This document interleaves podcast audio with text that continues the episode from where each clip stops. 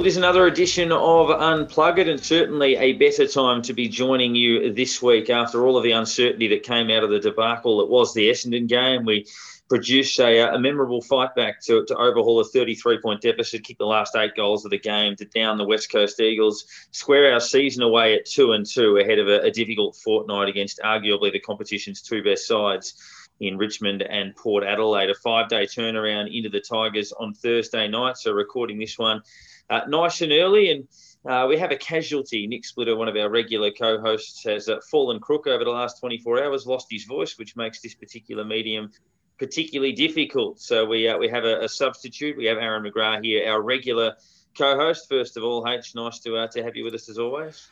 Yes, it's much better situation than we probably thought we were going to be in a half time even halfway through the third quarter. So it just just seeing I, the change that went from the th- halfway through that third quarter to where we finished up, you just think, well, if we can play at least three quarters of a game at that capacity, we're going to win a lot of games this season. So it, it yeah, a slump back in the couch half time, sort of thinking, here we go again. But yeah, completely changed track after that.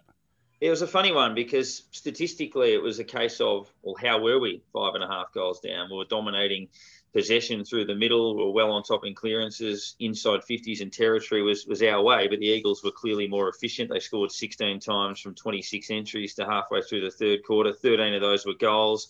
They were generating a lot of goals over the back via guys like Petruccelle. Obviously, Darling kicked a couple early in that same fashion. And they were just a lot cleaner, but it didn't feel like we were out of the game. We, we, we almost were on the scoreboard, but not in general play. So it wasn't entirely out of the question that we would get on top, but I don't think anyone expected it to, to that magnitude. And uh, a lot of questions were how much fight is there in the group? How much character is there in the group? How do they respond from that? And, and the answer has left us feeling a lot more confident about it. Our co host in place of Nick today is somebody whose work you'd be very familiar with for anybody who trolls YouTube and Facebook for St Kilda content. It doesn't come any better than what is provided by our, uh, our co host. It is Andrew Shostak, who is, of course, the other founder and creator of Saints FC Archive, which is a go to place for uh, highlights for match replays, for St Kilda related content, uh, some absolute gems that you can find there. Some of the uh, behind the scenes and news coverage around the 97 grand final, things going back to the early days of Tony Lockett's career, and much, much more. Uh, you can basically pick a season and then spend an afternoon reviewing it on that page if you wish. Andrew, thanks for stepping in, and obviously, good time to, to have you with us. I'm sure that uh, in, a, in a year or so, or however long it takes you to upload a replay of that St Kilda West Coast game, I reckon that one might be searched for a few times. Yeah, thanks. Uh, nice to be here, Darren and Aaron. It sounds like a bit of a rhyme there, Darren and Aaron, but uh, lo- lovely to join you, boys. And let me tell you, Darren, if you asked me last week, uh, this time last week to come on, I think um, oh, I think we are all at the stage last week. I, I, actually left the game. I've never done that before in my life. Left the Essendon game ten minutes into the third quarter. Um, absolutely disgusted with with what was really looked like a, a lack of effort and champion data's uh, rankings. Uh, I think we were in the second quarter registered 111 ranking points, which is the lowest ever recorded by a team in a quarter. And I know that uh, you know we were pretty we were pretty disappointed after that game, and I, I, swore to myself that I actually wouldn't go to the West Coast game. But as the week goes on, you know the the blood. Uh, the blood certainly is red, white, and black. And you know, come Saturday morning, I woke up and I actually thought we were a really big chance to beat West Coast. And um, I was pretty frustrated halfway through the third quarter. Uh, as you said before, Darren, we all indicators were saying we should have been a lot closer in the in the contest, and um, but we were just butchering the ball a little bit. And I know when Dougal Howard chipped it across goal to straight into the hands of Liam Ryan, I actually got out out of my seat and changed. I actually was thinking about leaving, but then I thought no. And then I actually changed aisles and I went and sat about four aisles down. And from that moment on, we got the biggest run on of all time, and I couldn't leave. And it was it was incredibly exciting. And you talk about champion data ranking points. I think in the last quarter, I think our number got as high as 244. So which is one of the which is off the charts. So as Aaron said before, we bring that effort every week. Um, it's pretty hard to do every week because there's a pretty taxing game of footy to play. Our, our, the intensity we went with, but I can tell you if we play, if we give that effort every week, there's nothing we can't do this year. I'm pretty convinced of that. Yeah, I think that's the the assessment and we had on the back of our worst performance, probably in reality, maybe our worst performance since the Good Friday game against North in, in 2018, but possibly longer than that. We then faced three of the toughest tasks you can face in footy, and you're staring at a cliff, really. You're, you're looking at one and five potentially if it goes wrong. You're nearly six goals down against a West Coast team that was in really good form, and you're thinking, well, uh, it's fading away at a, at a million miles an hour, but uh, we were able to uh, resurrect that, find a way through, and uh, and the response was terrific. And the response from individuals, I was probably a little unfair last week when we were talking about selection, and that I said I hope as a club that we mo- reach the point where we move past selecting players like Daniel McKenzie. Three days later, he plays probably his best game for the club, uh, a huge role through the other middle of the ground. We all debated whether Brad Hill should have been dropped. He then played probably his best game for the club. Brad Crouch's response was was really impressive. Max King had a breakout game, and Dan Butler. I mentioned that coming into this West Coast game, he kicked nine goals in 13 matches. Uh, he then kicks three uh, and helps turn the game in the third term. H. Uh, it was a day for responses, and, and it was good to know they had that in them after the uh, the real character assessment of the week before. Yeah, well, you say maybe Dan McKenzie's best game. I say well and truly Dan McKenzie's best game. Um, we've seen glimpses of skill, gl- glimpses of hard nosed defender, um, jumping in and yeah, just wanting the ball. But we've never seen a complete game like that from him. Um, basically, if we say that's a turning point for him, he's put the handbrake on and done a full handbrake turn. That that he's gone a completely different direction and has put in a full game. He hasn't just it wasn't just bits and pieces. He played a full game of footy. He intercept marked. He defended well. He got up forward and, as you say, pressure up forward and keep the goal from earn, earning the free kick off McGovern. It, it, it was a brilliant game. And I mean, I'm going to pre preempt it a little bit, but unfortunately, I couldn't squeeze him into votes. But geez, I would have loved to have. Yeah, that was a challenge. There were so many that it was uh, it was really really difficult to get it in there. Uh, Andrew, your thoughts on the development of Max King um, across the way? We, have sort of sensed that, particularly with the way the, the rules are set up this year and the open nature of the game, that it was only a matter of time until he kicked a bag. He kicked five and probably could have kicked eight, uh, given the chances he had on the uh, on the afternoon. But a genuine match-winning role from a, a, number 12 in the key forward position for the Saints. So good to see that again. Uh, you know, Max showed glimpses all of last year, um, getting his hands to the footy, and probably just he's you know just a little bit. I wouldn't say skinny, but just he just doesn't quite have that uh, three-year preseason AFL body. I think you become a proper AFL footballer after you've played probably. I'm going to say proper. You're, you're genuine AFL footballer after three preseasons and 50 50 games under the belt. But he, we've got to remind ourselves he's actually probably played what 25 games of footy or just under max. So, um, but really exciting signs. He's kicking for goal is still, you know, geez, was a really lazy kick in the uh, third quarter at the start of the third quarter. The kick, but overall uh, to to kick five, and he's so agile on the ground. And I'll tell you what, he nearly kicked goal of the year at the start of our comeback in the third quarter, just when we were coming. Um, that passage of play where he actually flew for the mark, and then you know actually tapped the ball to himself and ran through two West Coast players and snapped it on the right foot, and it just missed. I'll tell you what, if that went through, uh, Marvel Stadium would have absolutely uh, torn the roof down on Saturday. So, uh, really exciting signs. And interesting, you talk about Dan McKenzie. Leading up to the game, I actually just had a thought to myself when I was discussing it with one of my St Kilda mates. Dan McKenzie is not a bad option for the wing. And I actually noticed at the start of the game, uh, turned up there and actually was feeling pretty good. He lined up on the wing. He's got speed. He can mark. He's he's an aggressive tackler. Um, and he did a great tackle in the third quarter there on McGovern as well. That sort of got, got us within, I think, 16 points to that point as well. So no, he played a really good game. One of, definitely one of his better games for St Kilda. Um, so no, really, really happy. And also, boys, you were just talking about selection there about Brad Hill and um, Dan McKenzie and some of the guys you thought would drop last week.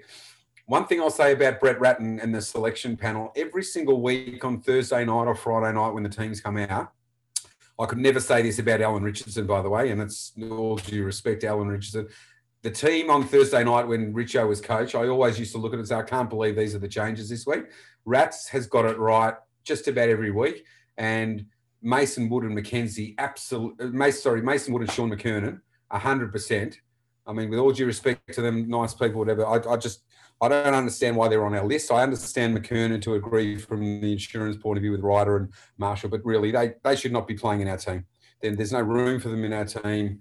And um, geez, we looked a lot better without both of those boys in our side. So that's that's probably harsh on them. I'm not meaning to be harsh, but just a much better balanced lineup without those two in our team. Yeah, I think I I think they were only meant to ever be backup, and yeah, the last few weeks that's definitely what we have needed with the guys missing that we are.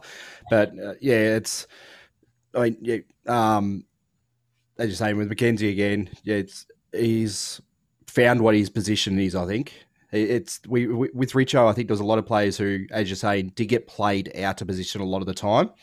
There's been a couple of, I guess, gap fillers in positions, and he's been used as that a lot. But I think if he's given an actual position, he can take that take that position and go, "This is mine. This is what I'm doing. This is this is the game I play." So I I just saw a couple, there's a couple of times where you saw he got the ball, he stopped, he looked and went, "No, that's not the right option." He took that half a second longer and went, "There's the option." The kick into the king in the forward fifty was was magnificent. It, generally, we see players just boot it into the 50 and lands on the defender's heads. But he summed up the situation beautifully and went, oh, there's King by himself. Short little chip kick, easy. Yeah, you've got to just showed it, yeah. showed how easy it is to do. Yeah, no, not enough credit given. We were three goal. I think it was three goals, one to nothing early in the first quarter. Probably five minutes into the first quarter, there was a high ball that got kicked to him on the outside wing that set up our first goal, and he stood under that ball under pressure, put his hands up, and actually clunked the ball. And it was a it was a significant moment for him and us. What we needed because actually the ball went down, and Max King kicked the first dribble goal uh, for for us on the day. And, and Mackenzie's work on the on the wing there was outstanding. Yeah, it certainly was. Um, the ruck situation, obviously having the presence of, of Marshall, but but Jake Carlisle's last couple of weeks too, being asked to play a role that is not a normal role. Clearly, he was out of favour. Um, Brett Ratten was leaning towards James Frawley before he was injured and, and played Highmore obviously early in the season as well. And Carlisle gets the opportunity on the back of say Hunter and McKernan not necessarily delivering in those big man posts. And against Naitanui, with Marshall on one leg for most of the second half, Carlisle's influence was enormous on the contest. And I do wonder. I know Max Gawn would have beaten him uh, probably in a similar fashion to the way he beat the likes of Hunter and McKernan, but you do wonder in retrospect if you had Carlisle moving around the grounds, how he might have uh, how he might have fared, even just sort of dropping a kick behind the play and keeping us in the uh, in the contest. So I guess you live and learn from that. But he'll he'll be asked to do a bit this week, whether Marshall does or, or does not play. Um, it's probably a difficult one to to assess in terms of votes, H, I might give you the floor first of all in regards to your three, two, and one. Last week was difficult to find the one. I think we all knew the other three and the two, uh, but we're uh, we're trying to uh, to ascertain this week a chance to, to to fill say three spots with nine or ten players. It is a difficult one, very very difficult. Um, as I said just before, I wish I could have squeezed Mackenzie in. I just couldn't. I wish I could have squeezed um, Hill in. I couldn't. Um, Carlisle as well he, he could he just probably deserved the vote, but there's yeah, I just don't have the room for him. Um, I've had to give one to Brad Crouch, twelve tackles, nine of them were by half time. He uh, obviously he was the one, one of the ones keeping us in it in in that first half. He laying laying the tackles, getting plenty of the ball for himself as well. Um, but yeah, best game for us so far. I mean to say been two games, but improvement on last week was magnificent, oh, significantly um, significant improvement on last week. Uh, two to Billings, popped up everywhere. Just used the ball beautifully all day. Um, can't remember exactly how many score involvements I heard he had, but the number was massive. Um, either kicking goals himself, the, that rove off the pack, off the back of the pack, that was that was a beautiful goal. Just picked it and oh, he had the defenders closing in on him and just to snap it through. It, it wasn't an easy angle, um, but that was a beautiful finish. And as as feels like it's a running theme, I've got to give it three to Steele. Led the way again and just just racks up the touches, uses it uses it beautifully every time he gets it, and he's leading this team as well as anyone could. Yeah, I gave one vote to Brad Crouch, similar to, to you. 12 tackles, which is the second most he's ever had in a game. 26 possessions, led the way in the first half and battled hard in the second. Uh, plenty of apologies. Uh, apologies to McKenzie, apologies to Billings, Carlisle, uh, Butler, even an apology in that sense. Zach Jones finished the game really well. So I gave one to Crouch. I gave two votes to Max King. Um, five goals, had about eight or nine shots, took some contested marks. Uh, really stood up, kicked a crucial goal in the third quarter when we were up against it, kicked three in the first, and then kicked a big goal to get us within three points in the last quarter. He made the contest that led to the Billings goal. Uh, he gave the hand pass off to Steele to kick what was effectively the sealer. Uh, and Jack Steele does get the uh, the three votes again. 33 possessions. He's kicked five goals in three weeks. He's had 93 possessions over that three week period. He was our standout player when we were horribly out of form over the last fortnight and then led the way in our return to form, as you would hope the captain would do. So one to Crouch, two to King, and three to Steele. But yeah, last week we hardly had any options for votes. This week we had plenty. Uh, Andrew, how would you have uh, deciphered your Saints Brownlow votes? I, I, think I think you guys have, have named all the players. Uh, the, the only one that you haven't mentioned who he probably didn't have his best game, but you just underline again to us probably the most important player in our side for structure is Rowan Marshall. Um, just to have him back in the side. And it's funny when he went off you know, 10 minutes before half time, we were all fearing the worst there. And actually, it was probably the period, the only period of the day we looked just a little bit flat again when Marshall was off the ground and we weren't sure whether he was coming back on. I can tell you, you know, we were all pretty flat in the grandstand watching it that, geez, if Marshall's injured again, we're in big trouble. But when, once we saw him out there at the start of the third quarter, very, very, um, very happy. And look, he did, clearly he's just come back, didn't play his best game, but just what he means to our side very, very important. Wouldn't get him in the votes this week. And also apologies to probably Jake Carlisle, uh, who I thought played an absolutely sensational game, one of his better games in a long time. Um, I thought Zach Jones' second half was absolutely sensational. Absolutely played a ripping right back to the Zach Jones that we saw last year. Energy up, moved, you know, a lot of center clear. Actually got a lot of center clearances in the second half. Zach Jones it really, really played well. Um, apologies to Dan McKenzie as well, who played really well great to see Butler getting us going in the third quarter. He's been a bit down the last couple of weeks, but really just sparked us there for five minutes.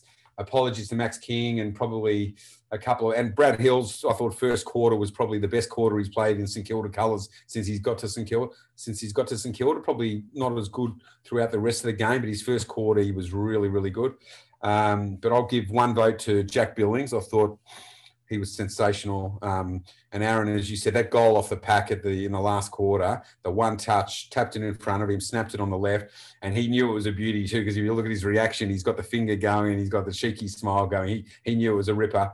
Um, played a great game. Really, probably playing more forward this year than than he has previous years. Probably was sort of playing wing and and D fifty a lot, but um, I reckon Rats has actually unleashed him a little bit more forward, and he looked very, very dangerous. Um, probably could have kicked three or four, but certainly was involved in at least four or five goals and um, played a great game.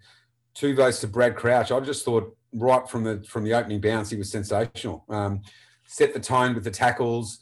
Probably got heavily criticised by you know Matty Lloyd and a few others in the media last week that you know maybe he's too slow in the game. This new modern game has gone past a midfielder like him, and uh, geez, I thought he was absolutely sensational. Um, you know, really, really complimenting our midfield as well, and uh, he's, he's, I think he's an absolutely going to be a great acquisition for us. Just knows how to find the footy.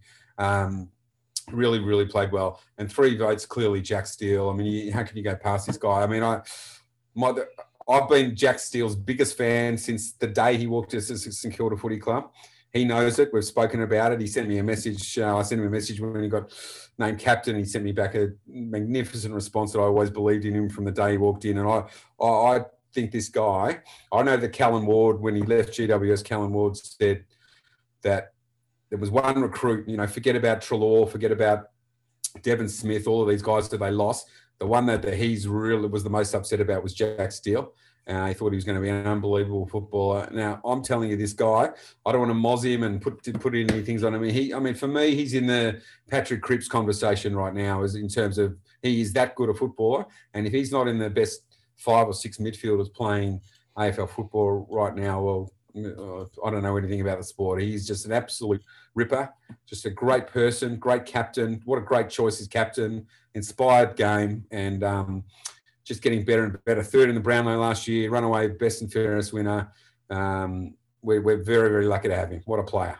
Yeah, I, I did see something on, I was on Channel 7 socials earlier tonight. They have some uh, ranking system that they got going on by a couple, a couple of people on the, I can't remember exactly what show it was, but they had him up into fourth um, most, most influential player in the league. So it was only behind basically at the moment Petracca, Gawn, and uh, oh, I can't remember who the other one was exactly. I think it was Tex, possibly. It was it?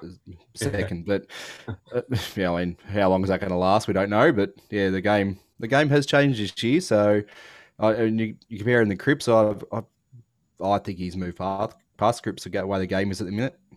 Cripps well, is very very much a a, a, a hard in the stoppages sort of player.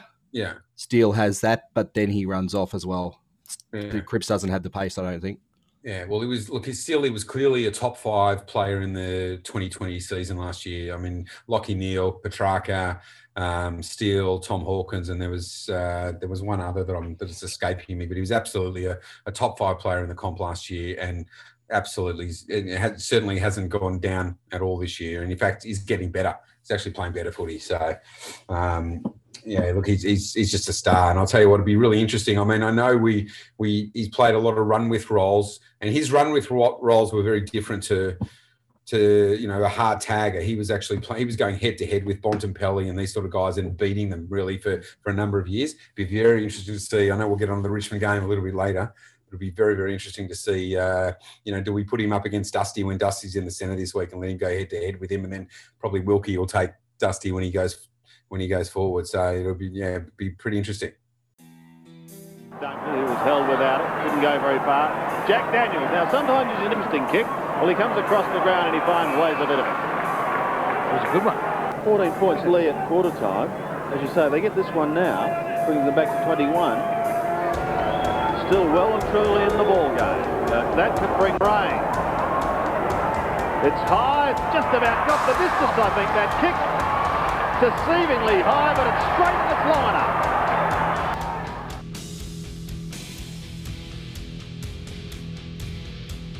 Well, our next guest, uh, we, we, did speak about the prospect of chatting to him last week, but great to get him on now, and particularly that coincided with the return of a ruckman in a game that underlined how important ruckmen are to the success of a team. You get Rowan Marshall back, you get a bit of a structure back, and you see what happens. And uh, St Kilda, we, we worked on the stat last week. I was talking to Aaron about it that uh, during Lazar Vidovic's career at St Kilda, the Saints' winning record was just a tick under 43%. But in games that Lazar played, the winning record was about 56, 57%, which probably shows how important he was when he was fit and available within that St Kilda lineup. Played in the finals run in 91 and St Kilda missed a, a, key ruckman in the 97 grand final that everyone talks about in Peter Everett, but they missed two with Lazar going down with a knee injury against Port Adelaide in the final round. And you wonder what the presence of either of those two big men, particularly both, would have done in that game. But he does join us, a cult hero of the Saints. Lazar, thanks for your time. Hello, fellas. Um, any time, any day. I'm appreciative that you could um, invite me to your show, fellas. It's nice to uh, be able to have a part in it wanted to start off with uh, the 97 question that everyone's spoken about. Um, uh, everyone always said that there was a bit of a, a cult uh, statement or a cult myth, if you will, that uh, you said that uh, words to the effect of there's no way Darren Jarman would have kicked five goals in the last quarter if you were playing because you may have done something about it. Uh, is that true that you might have perhaps picked him off if it was necessary? Well, back in the day, you could pick someone off because, you know, there's probably one or two cameras – on the grounds back then. Now you've got you got like four, 30, 40 cameras on every player. So back in the day, you probably could have picked him off, got away with it behind the play incident. I'm not saying that I would have done something, but we could have. But um, I think it was just a mismatch on the day. Um, I did my knee. Spider Everett done his knee. Um, Stan Alves got out coached with the players that Malcolm Blight had. He was able to put Jarman on Shanahan. Um, he's able to manipulate his team against the ours. Look, Mod, don't forget, look, I, I was out. So was Modra. Tony Modra was a 10, 10 goal player. Um, people say if I hadn't played or Spider hadn't, which we both did, we probably could have won. but I suppose the planets have got a line in a grand final, and um, yeah, look, I'm still probably filthy to today that I wasn't able to have an impact on the game because I was injured. Yeah. Lays, Lays, answer the question that Darren asked you because because that's what we really want to know. Had that, that, that, would have been your last game of football, right? Because you retired at the end of that yep, season. Yep. What would you have done had you have played in the '97 grand final? well, you would have tried knock. You would have tried to knock out Jarman straight away, or you would have tried to knock out. Um, look, you look, look at every grand final. Dermott Brereton got knocked out by Yeates. Um, DiPierdomenico. Uh, you look at the players uh, there's always an incident in the grand final um, where somebody there's a defining moment, a defining act. It doesn't have to be a physical act, and probably it's probably a low act by myself saying, "Look, having St Kilda been in the finals, I would have tried over, um, I would have crawled over broken, broken glass to try and beat anyone and did anything I did, but." Yeah, what I say and what I do in front of 100,000 is a different story. I would have loved to have knocked out Jarman because Harvey was running rampant. Um, the way the matchups went, they beat us on the day. You know, Barry Hawes in his first first sort of um, first final. Nicky Winmar had some bad um, situations with his um, family. Um, Stewie Loewe's, uh, a, a, close family member, had died. So we had a lot of bad things go against us. But look, getting back to the grand final, yeah, I would love to have knocked out Jarman. So Shanahan would have been sweet and, uh, you know, just put Steve Sziller on him or something like that.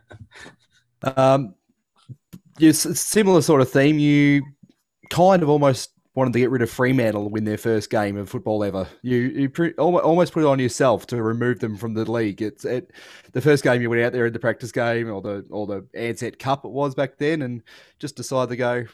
I don't like this team already. So what happened that day? A bit warm or what? What was yeah, it? well, I, I came out of the Broadmeadows League as a kid. I played at Coolaroo and Broadmeadows back in the old western, uh, not western suburbs, northern suburbs, and um, anyway, I've got took a hard road to get to play for um, St Kilda. Um, next we're playing Freo. It was the first game. I go, okay, St Kilda versus Fremantle. I'm thinking, well, we're AFL material. Who's Fremantle? So next minute, there's Spider Burton that I played against. He's taken a couple of marks against me and going, oh, he, he, he's not up to AFL material. I'm thinking, where these guys come out of? So I got frustrated going, oh, bloody, uh, you know, local waffle league bloke taking a mark over me. So I just give him a couple of crapecks on the head. Next minute, all the other teammates have come in, and I didn't know it was Brendan Crummell. So I just threw a right hand little hand out and ran the straight into Brendan Crummell's eye and cut him over the I give him eight, ten stitches. And um, I'm sorry, I'm still sorry to today that I did that. Sorry, Brendan. your arrival at the club, so obviously you, played a game in 89, didn't play 90, and then 91 was a, a pretty good year for you and the club. You, you arrive when St Kilda is at a relatively low ebb, but a club legend in Darrell Baldock is coaching them. Tony Lockett's uh, back, fit and firing, ran rampant at the start of 89 before he got suspended and then injured. Uh, he was on track to kick 200 goals that year, kicked 71 in the first nine games before that uh, suspension. Can you take us through your first impressions of Moorabbin after your football journey coming to a, a St Kilda club that was in the midst of change? They were heading towards uh, what was going to be some good times with Harvey and Loewe and Burke and Winmar and these guys arriving at the club. Yeah, look, it was a very, very um, tough era where, look, I'd, I'd, I'd, played at North Melbourne under the Krakouer brothers and um, John Kennedy um, and wasn't guaranteed a game. So I ended up at Castlemaine. So um, apparently Grant Thomas was uh, a bit of a spotter up in um, the Bendigo League and uh, got recruited to St Kilda by John Beveridge, Luke Beveridge's dad, who coaches the Bulldogs, real guy. And um, he kept peppering me, peppering me to come down. And I played down at um, Moorabbin, and that's when I met Tony Lockett and that, and all the guys like that. And um, we go, who's you know, Tony Lockett? Like he, he, kicked ten goals in that game in '89. I got invited down there. i have come out of the bush and um, he's kicked ten goals on him. And um, in the social club, they've gone, oh. Uh, to Tony, you're still fat, Tony. You're still carrying weight, and he's knocked out Ricky Watt in the, in the social club in the rooms. And um, Plugger goes to me after the game, goes, Well, I've just kicked 10 fucking goals, ladies. What do they want me more to do? You know, like, so it was a bit of a transition from part time footballers to professional footballers. We didn't even know it. So we're paid like almost professional footballers, but being knockabouts like ourselves from the local leagues and that, we didn't know how important it was to um, be professionals. We thought being professional was getting home, getting to bed by eight o'clock on a Sunday night or Saturday night, get up on Sunday morning. But you know, it was just, it was t- very tough times. Transitional period from amateur to professional, even though we were professional, but it was a hard hard era. Lays, take it, take us back to the first final you played for the Saints in '91 against uh, Geelong and the elimination yep. final at Waverley. I remember it was 18 years, I think, between finals appearances for the Saints. Yep. And, yep. and uh, I remember with a few of our mates, we actually got to Waverley at 8 8 a.m. in the morning. We were the first wow. one there. We, we were so excited. and you were running around in the big number 50 jumper, mate. Um, what were tell tell us your memories of that game and why were you in the number 50? I know the next following year you went to I think number nine, but uh, you were 50 in the final. Yeah, that was 91. Um, I done my knee in 1990. I trained the whole preseason. A, a, a guy named Damien Kazitsky had number nine um, in 90. And um, there was word was they wanted me to have a photo with the number one ticket holder was Ellie Macpherson. And I'm in I'm in hospital at the um, know, in Gibbs Street in uh, in um, West Melbourne. I had a knee recall. I didn't know that my knee was fucked. And um, they said, we want to have a photo with Ellie Macpherson. So Damien Kazitsky had the number nine job. I had a photo with her. I'm in the hospital bed get my knee reconstructed. And there's Damien. He played about two or three games for St Kilda. God bless him, a, a saint from Adelaide. And um, yeah, I missed the photo with bloody Al Macpherson. So um, anyway, so after that 90 season, I become, it was 1991. Next minute, I played a few good games, had a broken ribs. Bernard Toohey put me in hospital um, with, a, with a punctured lung. He hit me behind the play at Sydney Swans in 1991, which was about, ended up getting the ones. And I'm playing against Stephen Hooper with broken ribs. Uh, we we played Geelong at Waverley. So I turn up and there's we got beaten by five points. I think I think Lockett kicked about nine, three or nine. Yeah, five, missed a few. Um, nine, nine and Brown and uh, I think Ablett yeah. knocked out Nathan Burke and um, David Grant. Yep. yep. I got hit. I, I got two weeks hitting um, Ken Hinkley because yeah. I got a king hit from behind. It was my first time ever in a final. I played at 11 games. So all of a sudden, I played at Castlemaine League. That's when I'm playing for um, St Kilda in the AFL at Waverley Park. Now, what am I doing here? I didn't think you know that I should be playing there. I'm going, wow, just it was like mind boggling, you know. And um, we got beaten by five points, and we could have had one more game. We should have won and got into the final. And we beat Hawthorn that year. I think it was in the Batmobile. Was that the Waverley Park? One of the Batmobile when um, Angry Anderson yes. sang the theme song "We Can't Be Beaten." Yep. So we had another time where we just missed out on another final through pure bad luck of injuries and whatnot. You know, it was a top. It was a top six plays then, and we I think we finished. Uh, I think it was third place. Three played four and five played six, both in knockout games. So we were we were a little bit unlucky with the way uh, the way the draw was that year. The following year, the following year, mate, you you backed up in '92 and you in the number nine jumper, and you I remember you playing against Damien Monkhorst in our uh, elimination final, winning in Collingwood. You remember that game? Yes, yes. Um, Damien Monkhorst, um, yeah, I hated him. He hated me. Uh, Tony Shaw. Um, we had a good game. There's guys like Sean Ralphsmith that come come out of nowhere. He's, I think his son plays for one of the teams now. Um, um, Hawthorn. Yeah. yeah, Hawthorn. Yeah, Sean Ralphsmith. Um, so we had another chance to better ourselves, um, but um, for some reason we didn't go on with it. Now I think the the Bulldogs beat us the next second elimination final. Um, but yeah, it looks just probably timing, bad luck. What can I say, fellas? It's like finals. Um, you got to get yourselves in there, but it's lucky to get in there and do the and have the right teams to beat. But it's another thing to beat them on the finals day. So I think you need a lot of luck in the finals as well. Yeah, I bet you would have loved to have played more games at Moorabbin because I'm I'm sure you're someone who would have revelled in the the rev up from the the animal enclosure and just it, it, you would have absolutely loved the noise coming from there and the encouragement i guess you could call it at times. So i'm sure uh, if you could played more games there how, how, big a player do you think you might have been?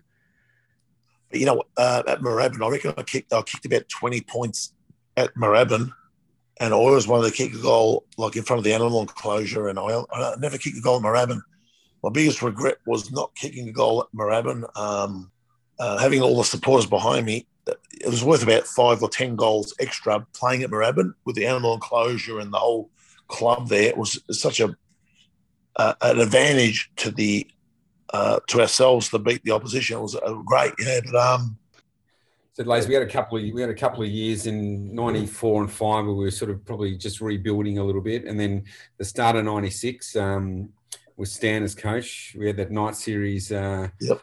Yep. night series where we started really well, then we beat Hawthorn and uh, went over to Adelaide and won, and then beat West Coast, and then we played Carlton in the grand final, which um, you, you were up against uh, big Justin Madden packed yep. Waverley. I think there were as, as packed as we get. Huge crowd, incredible atmosphere. One of the most amazing atmospheres that a night game I've ever seen. It was yeah. really pumped Carlton. You, you you started that game. You set up you set up Nicky Winmar, I think, in the first quarter with a ripping uh, tap tap on that he kicked a great goal. Um, what do you remember of that game? How what was the like playing? And didn't, didn't the St Kilda supporters go crazy after the game? Mate, I, I had uncles that I'd never seen for um, like uh, that, that when I was a kid, I had uncles turn up the ground at the ground to come and see me. They'd never seen me as a kid. I had long lost uncles, aunties come and see me, and uh, it was amazing. I remember the euphoria about playing it because St Kilda haven't played a um, a premiership since 1966. Yeah. Um, it was it was so surreal because um, we're starved of premierships for so long, um, and um, to get in that final, it was like it was so much. It was about eighty thousand. So um, it was almost treated like a, a great an AFL Grand Final day match. So we we we we we, and then we play the main season, the first home and away round. We lose, I think, to North Melbourne on it. What the hell's happened? I go, well, we had a hangover from the night premiership that we thought was a real premiership, and we didn't really win one, but it was a fake premiership. You know what I mean? So, but we tried to win our first premiership since the '60s, which we did, and um, we uh, become a hangover in the main round of the main season. You know what I'm trying yeah, to say? Lost our first three that year, and, and then obviously won the next four, but never really recovered. We were a chance to play finals for most of '96, but but just fell short with a a couple of those results along the way. And, and yeah, that, that was back when the preseason comp was was pretty big. I mean, we, we played North a couple of years later. Yeah, yeah, yeah. And that was big when obviously Hawthorn won it at Waverley in, in 99. It was a pretty big competition. But uh, can you, that, that 97 year when we are in all sorts of trouble at, at one and four, um, that the recovery came, you got back into the side late in the year. We had a good win in Sydney where you kicked a, a big goal. Can you explain from, from your view how it turned around in 97? Yeah, well, um, Norm Goss, that was um, the chairman of selectors back in the day, he went with Brett Cook. So um, he reckons I had a bit of a fat ass and he I was carrying a bit of condition. So he started playing, playing Brett Cook from Fitzroy and said, You're not going to get back in the team while you're, while you're not fit and blah, blah, blah. And um, Brett Cook, good bloke, a good ruckman. He's only about six foot four. He couldn't hold the ruck on his own. So every time he came up against, say, Rehn and Pittman, he was one out and he couldn't keep the ruck on his own. So, but when me and Spider, when Spider done his um, collarbone, we we're both six foot six, six foot seven. We could double team, say Rehn and Pittman for the Adelaide Crows. Um, so anyway, halfway through the season, I'm in the reserves, and Kilda's losing, and and what whatnot. And um, I said to Stan, I go, why don't you just give me a go in the ruck, give me a spell, put Loewe at centre forward, put Spider at full forward, and rotate the three of us. Because when the old days when a ruckman rucked the whole four quarters, if you look at today's game, the ruckman goes on and off, on and off, it goes forward. But back in our day, we we're called dinosaurs because we rucked the whole four quarters. And I just said, look, just give me a spell. And um, and they did it in the leading up to the finals. And they go, what a magical um, master move by Stan Alves. Loewe goes to centre forward, Spider goes in the ruck. I go on the bench, so I get a rest. Then I go back in the ruck. Spider goes to full forward. Loewe goes centre forward. It's like a rotation. That's when the rotations first come into it. And um, I think that was the, the time when St Kilda and the AFL, like even with us, um, realised that no one player can play in one position. You got to be versatile and be able to play. You look at today's footy, a ruckman will go forward, goes and revert back, goes forward, and goes on the bench. So you got to be versatile. You know what I mean? So um, we should have won that year. We missed out by just a bee's dick, and it was probably the one that got away. You know, boys, terrible.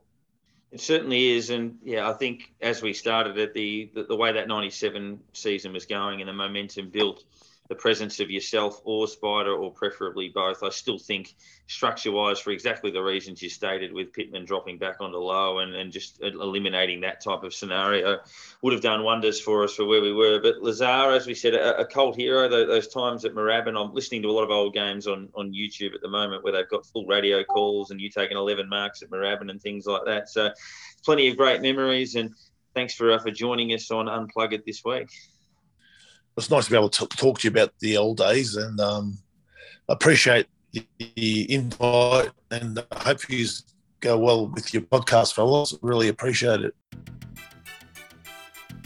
Well, g'day everyone. Um, oh, it's uh, so much more enjoyable, but uh, you know, a week is a long time in footy. Um, you know, to respond the way that we did, and you know, the players were quite embarrassed from last week, and uh, to do what we did, and really the, the big thing was when we were headed and we just stuck to our guns and we just kept fighting and scrapping and we just put them under pressure and uh, to get that result was brilliant. Um, you know, I just I just think about Max getting a reward today for some of his hard work, but uh, you know Crouchy coming in and showcasing what he can do, and Jake Carlisle and, and Rowan Marshall in the ruck. You know we were plus 15 for clearances against a team that's led by Naitanui, and you know Kelly's at ground level who hurt us last year, but. Um, you know, it's really pleasing to bounce back. Um, you know, footy is such a, a, leveler at times, and I think uh, you know for us to just get a bit of a reset, um, win, lose or draw, um, it's a way you go about it, and I think tonight showed that we have the capabilities. Um, you know, but it's been consistent in that space, and that's going to be a challenge against Richmond, Port, whoever we have to play going forward.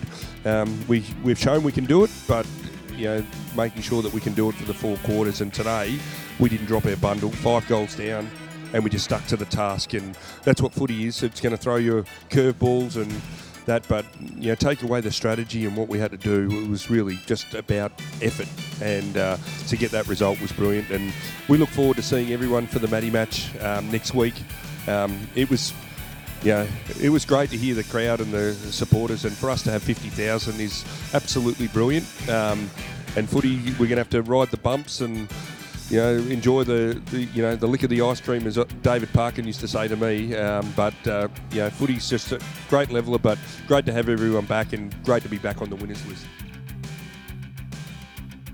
we look ahead to Richmond. It is Maddie's match, of course. So we had Maddie's match last year, but with a difference. So we, we did win that corresponding fixture with the Tigers, which was also in round five as it falls this time around. Uh, no crowds last year. That is welcome back. The Tigers in probably a similar position where they're playing okay, but not at their very best. Their performance against Port Adelaide uh, was certainly commendable in a, in a high standard game. Uh, they're reasonably healthy. Obviously, Prestia is still out of that lineup. But Dustin Martin started the year really well. Jack Riewoldt's actually in pretty good form uh, coming off a probably an indifferent start to last year. Uh, if you compare it, uh, five games ago, obviously we played Richmond in a knockout semi-final we were missing several key players. A lot of those guys still aren't going to play. I mean, Gresham was missing that night. Ryder was missing that night. We won't have either of them back. Uh, ben Long may not be selected. Obviously, he's been the sub the last two weeks. Uh, but Jake Carlisle will play a part, and he would have been important in that game. You add Crouch and Higgins to our team. And it's, it's a matchup. They are the best team in the competition. They are the benchmark, but it's a matchup that we haven't been horrible in. Um, obviously, we won that game last year. We were competitive in the final. We uh, were, pretty competitive against them at the MCG in 2018 when they were the reigning premiers. I think we are in front at three quarter time in 2019 against them as well. So it, it's a matchup that's not the worst for us, no matter how good they are. I guess H that the question coming off uh, the momentum that we built out of last week, can we sustain that on a five day break against a Richmond team trying to guard against losing three games in a row for the first time since 2017? So they have lost three games in a row in a premiership season. They actually lost four in a row that year. Um, so it's not unheard of. People saying, "Oh, they won't lose three in a row." Well, they can. Um, how do you how do you assess the contest?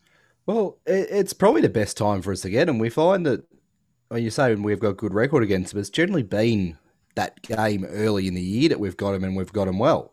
Um, apart from obviously 17 was a bit later in the year, but um, yeah, we played them early last year and played well against them, knocked them off. Um, they've they're only on a six day break coming back from Adelaide as well, so it's it's not technically when you look at it. Okay, they came back to Melbourne only five days ago. So, or by the time the game starts, they'll come back to Melbourne five days beforehand. It's they don't have the perfect lead into it either. So it's sort of it's almost evens out to a five day game each. So, um, it I think it is the time to get them.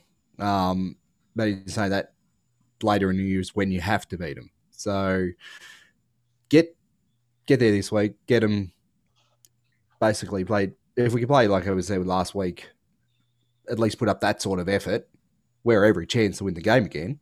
Um, so it's just a matter of if we show up, we're an absolute chance. They're so-so at the moment. They're, as you're saying, they're not they're not the worst team going around, absolutely, but they they can be beaten on their day no matter what. Andrew, your, your thoughts on, I guess, the areas where it can be done, and, and what, what are you expecting? Last week, the expectation was pretty easy. We needed effort. I mean, they were so ordinary against Essendon that it was whatever happens, win, lose, or draw, you need commitment. You need a sign that they are prepared to fight. Now that they have done that and they have won the game, what is your expectation this time? Well, I first of all, just Daz, I think you were a little bit early on waving the white flag on Paddy Ryder there. I, I, I think that the, the, talk, the talk out of uh, the Saints this week is he, he, is absolutely under strong consideration of playing on Thursday night. Uh, wouldn't and particularly if, if I, I, would say that decision might even be accelerated if Rowan Marshall doesn't get up for the game. I think um, I think Paddy Ryder is a very big chance to play on Thursday night, particularly if Marshall doesn't play. Um, but where do we get him? Look, I, I, think we match up incredibly well on against Richmond. I think, uh, you know, clearly Dusty's their big weapon. I think we can, you know, we were talking before about uh, just off air about maybe Jack Steele takes him and, you know, head to head in the centre and Callum Wilkie's always taken him when he's gone forward and, and done really, really well on him. I think he's held him goalless the last two times he's played on him when he's gone forward. Um, look, they're, they're a great side and they're, they're incredibly well coached and their system is great. And I thought their game against Port Adelaide the other night was probably one, like that was clearly the best game of this season from a standard point of view. Uh, that Port Adelaide have got some running, you know, some speed, and which we do as well. And we can really worry them with our speed and Marvel if we get up, if we get going.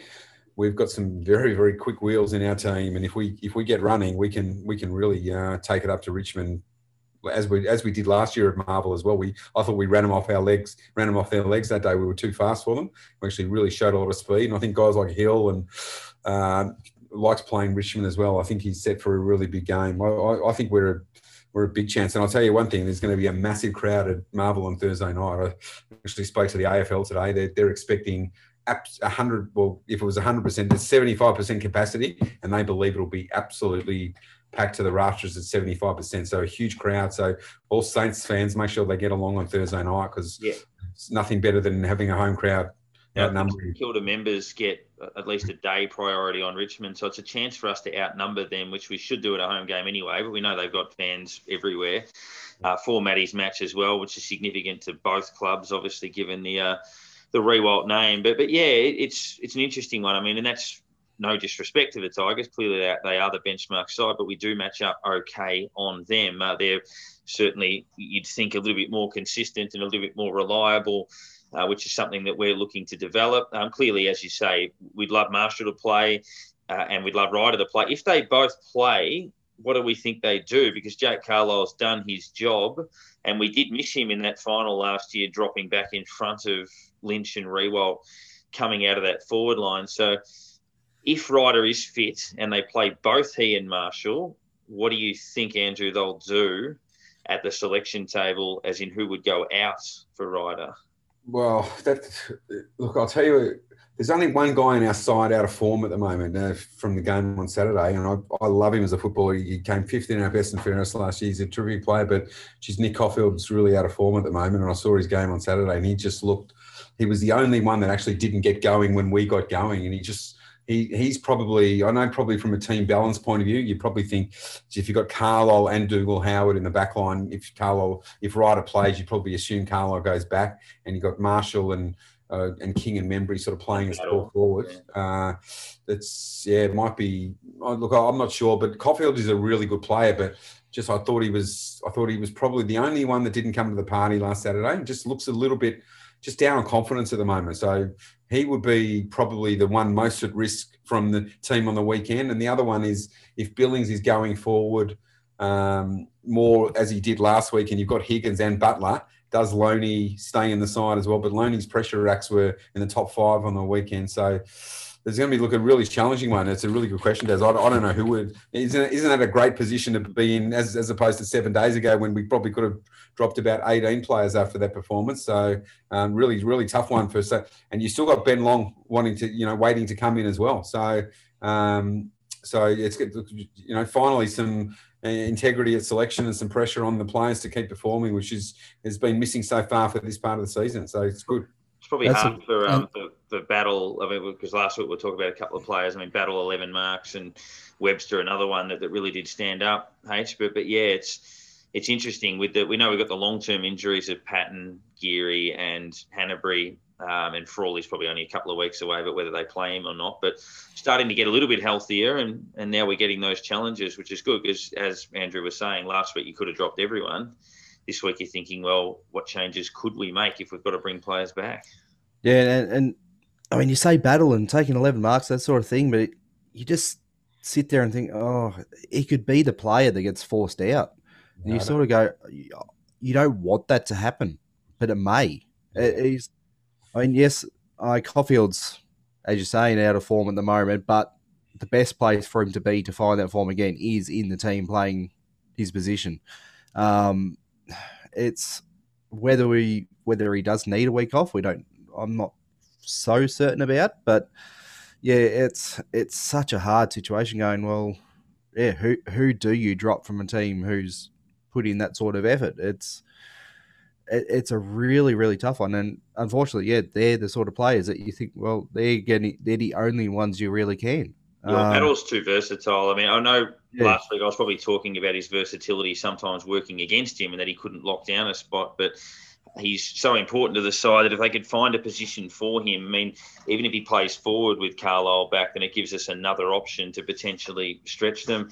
How they match up forward is, is interesting, given obviously Castagna plays small. Their midfielders have been pushing forward, guys like Bolton and, and Lambert and Martin, obviously hitting the scoreboard fairly frequently through there as as well. Uh, we know they don't have as many small forwards available as they have had in the uh, in the past, with with us having a couple of them on our list now. But uh, probably depends how tall or small we think they'll go. But yeah, it's a it's a nice position to to be in. I guess Andrew, big picture wise, I was thinking that last week at one and two. I'm like, it's imperative we win one of the three at the very least. You could recover from two and four. You can't recover from one and five. I wouldn't have thought. So we've got to two and two now. We've got Richmond and Port Adelaide to come. We won both of these matches last year. Do you sort of look at the season and think we've got to win one of them and get to three and three? Is it achievable if we don't win either of them? Because um, I just sit there and think that how much does it set us up if we win on Thursday night? What, what, about if we win both of them? Well, that's right. That's the yeah. that's the that's the optimism that sometimes we don't have as Saints fans. Yeah, I mean, you know, last week it was doom and gloom. You're one and two, and then you've got West Coast, Richmond, and Port Adelaide. You're going to be one and five. Everyone writing us off. Well, imagine if we got through the three weeks with winning all of them, and we're going to we've knocked off West Coast after coming from five and a half goals down deep into the third quarter. There's no reason we can't beat Richmond on a speedy Marvel Stadium with a big crowd, and then we play Port Adelaide and Adelaide without Duursma and and Butters, Butters. Who, both, who, who, both won't be playing. So that's you know that, and we, we we played really well in Adelaide last year. So there's no reason. Let me tell you, boys, the the, the footy we played in the last 45 minutes of last week's game, there, there should be no one that we're fearing if we play that sort of footy. And I think everyone would be fearing us. And you know, we were talking about it today. This is such an even year. There, there are there are legitimately eight or nine teams this year that could claim claim a stake that they could actually win the premiership this year. And like it, it, it is that even this year. So um, so I don't. So even look, if we did lose Daz, in answer to the question, I don't think it's uh, it's end of the season by any stretch. It, it's two and four. I think we've got Hawthorn after that, and we should be able to win that. And once you get look, if you get to the halfway mark and you're kind of five five, six five, around about that mark, you set it's a long season. You set yourself up to probably win, you know, seven or eight of the last eleven you can you can still get a top four spot and and do a lot. Bearing in mind the top four is probably not as it's still important, but not as important with a week off before uh, the first week of the final. So very even season this year, guys. And but obviously, it would be great to win them both. and uh, even enough that maybe we could have gone one five and still finished top. We've done it before, so but well. yeah, we don't have to worry about that now. So yeah, um, as you're saying, it, it, anything's possible this year. So, uh, yeah, I hope it'd be great to knock the two of them off the next two weeks. We we would go into the rest of the season, yeah, head high then, and it, would just be a looking forward, going, all right, who's next? Well, well mate, yeah, maybe it could be a bad thing. I mean, I, you know, if we if we won the next two, we might get a little bit in front of ourselves as well. I think we, I think we turned up at the Essendon game. You know, in retrospect, I think it's pretty clear that we just thought we'd turn up that day and win that game. So maybe uh, a little bit of fire in the belly, which we had against West Coast, is is is probably the edge that we need to be playing with this year. So, yeah the life of a, uh, a Saints fan, we always think about what if this goes wrong and what if that goes wrong. But um, yeah, it's a massive game. We're, we're playing the reigning premiers, the team that ended our season last year and then won a flag two weeks later. That should be a reminder of how close we were. We were 17 points down in the last quarter of a first semi final, missing five of our best 22 against the side that went on to win the flag.